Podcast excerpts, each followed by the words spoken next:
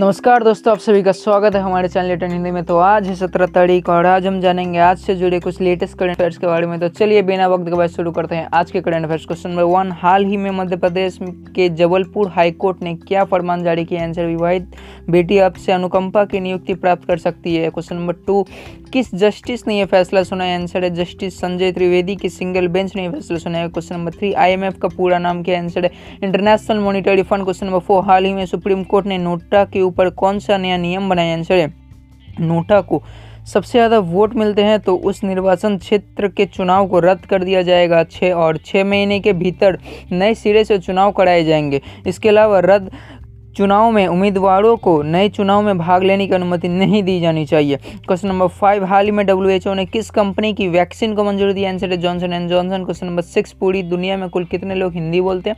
Answer है चौंतीस crore. Question number seven दुनिया में सबसे ज़्यादा बोलने वाली भाषा कौन सी है? आंसर है चाइना क्वेश्चन नंबर एट, दुनिया की सबसे बड़ी विदेशी मुद्रा भंडार वाली देश कौन सी? आंसर है चाइना।